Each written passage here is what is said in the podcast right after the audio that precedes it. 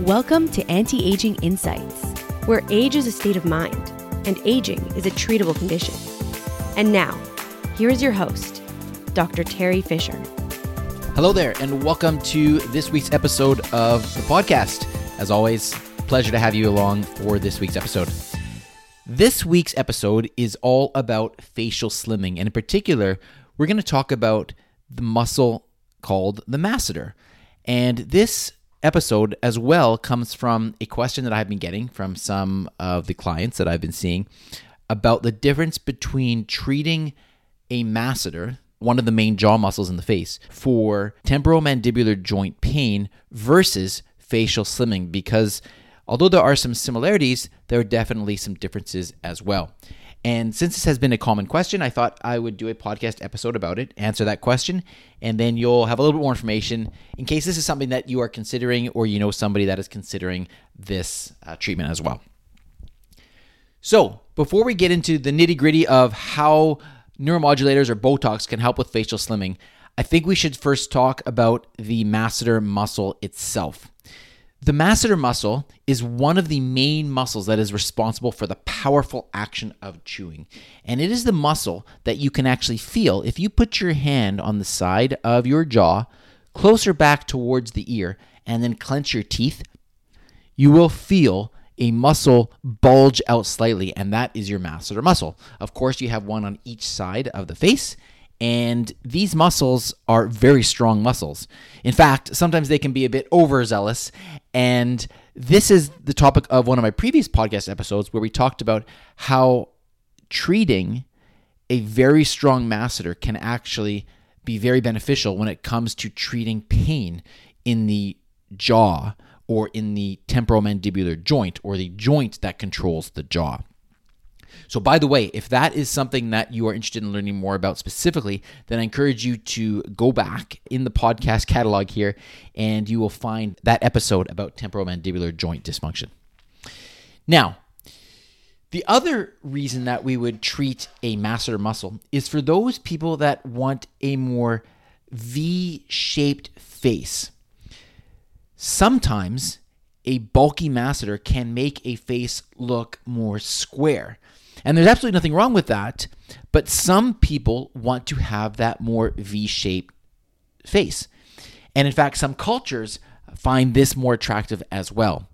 So for these people, it can be very beneficial to treat the masseter to cause some facial slimming. So think of facial slimming as a little bit of sculpting we strategically inject the neuromodulator or the Botox into the masseter muscle, and this in turn relaxes the muscle. Now, this is where there is some similarity between the facial slimming treatment and the joint pain treatment because both of them, of course, involve injecting neuromodulator into that affected muscle. In the case of the joint pain, relaxing the muscle means that muscle will not be able to contract as strongly, and that in turn can often lead to a decrease in the pain in the jaw, specifically in the jaw joint. For that type of treatment, there's a lot of variability here, but I'll just say, for argument's sake, we could treat it with approximately 15 units of neuromodulator per side.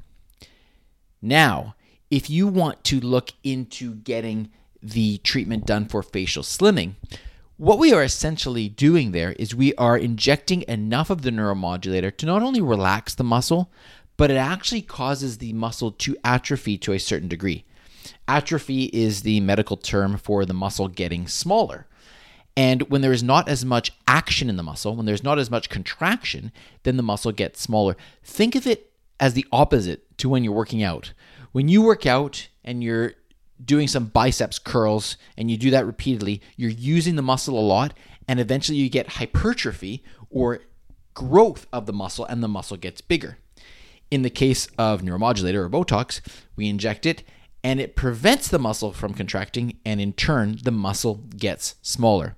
Now, there is a fine balance between injecting just enough to have the muscle relax and minimize pain in the jaw and injecting enough to actually cause the muscle to atrophy.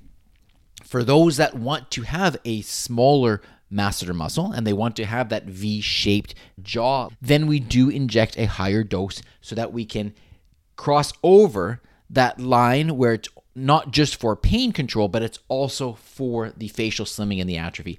So, again, there's lots of variability here, but a ballpark, it could be 30 units, sometimes more than that, 35 units, 40 units to each of the masseter muscles on either side. Over time, as the neuromodulator starts to kick in, you will start to see a gradual decrease in the size of the masseter. And this is one way that we can reduce the squareness of the face. It's interesting in aesthetics, we have lots of treatments where we add filler and we can add things to make the cheeks look a little more defined, or make a jawline look a little more defined, or make lips look a little more plump.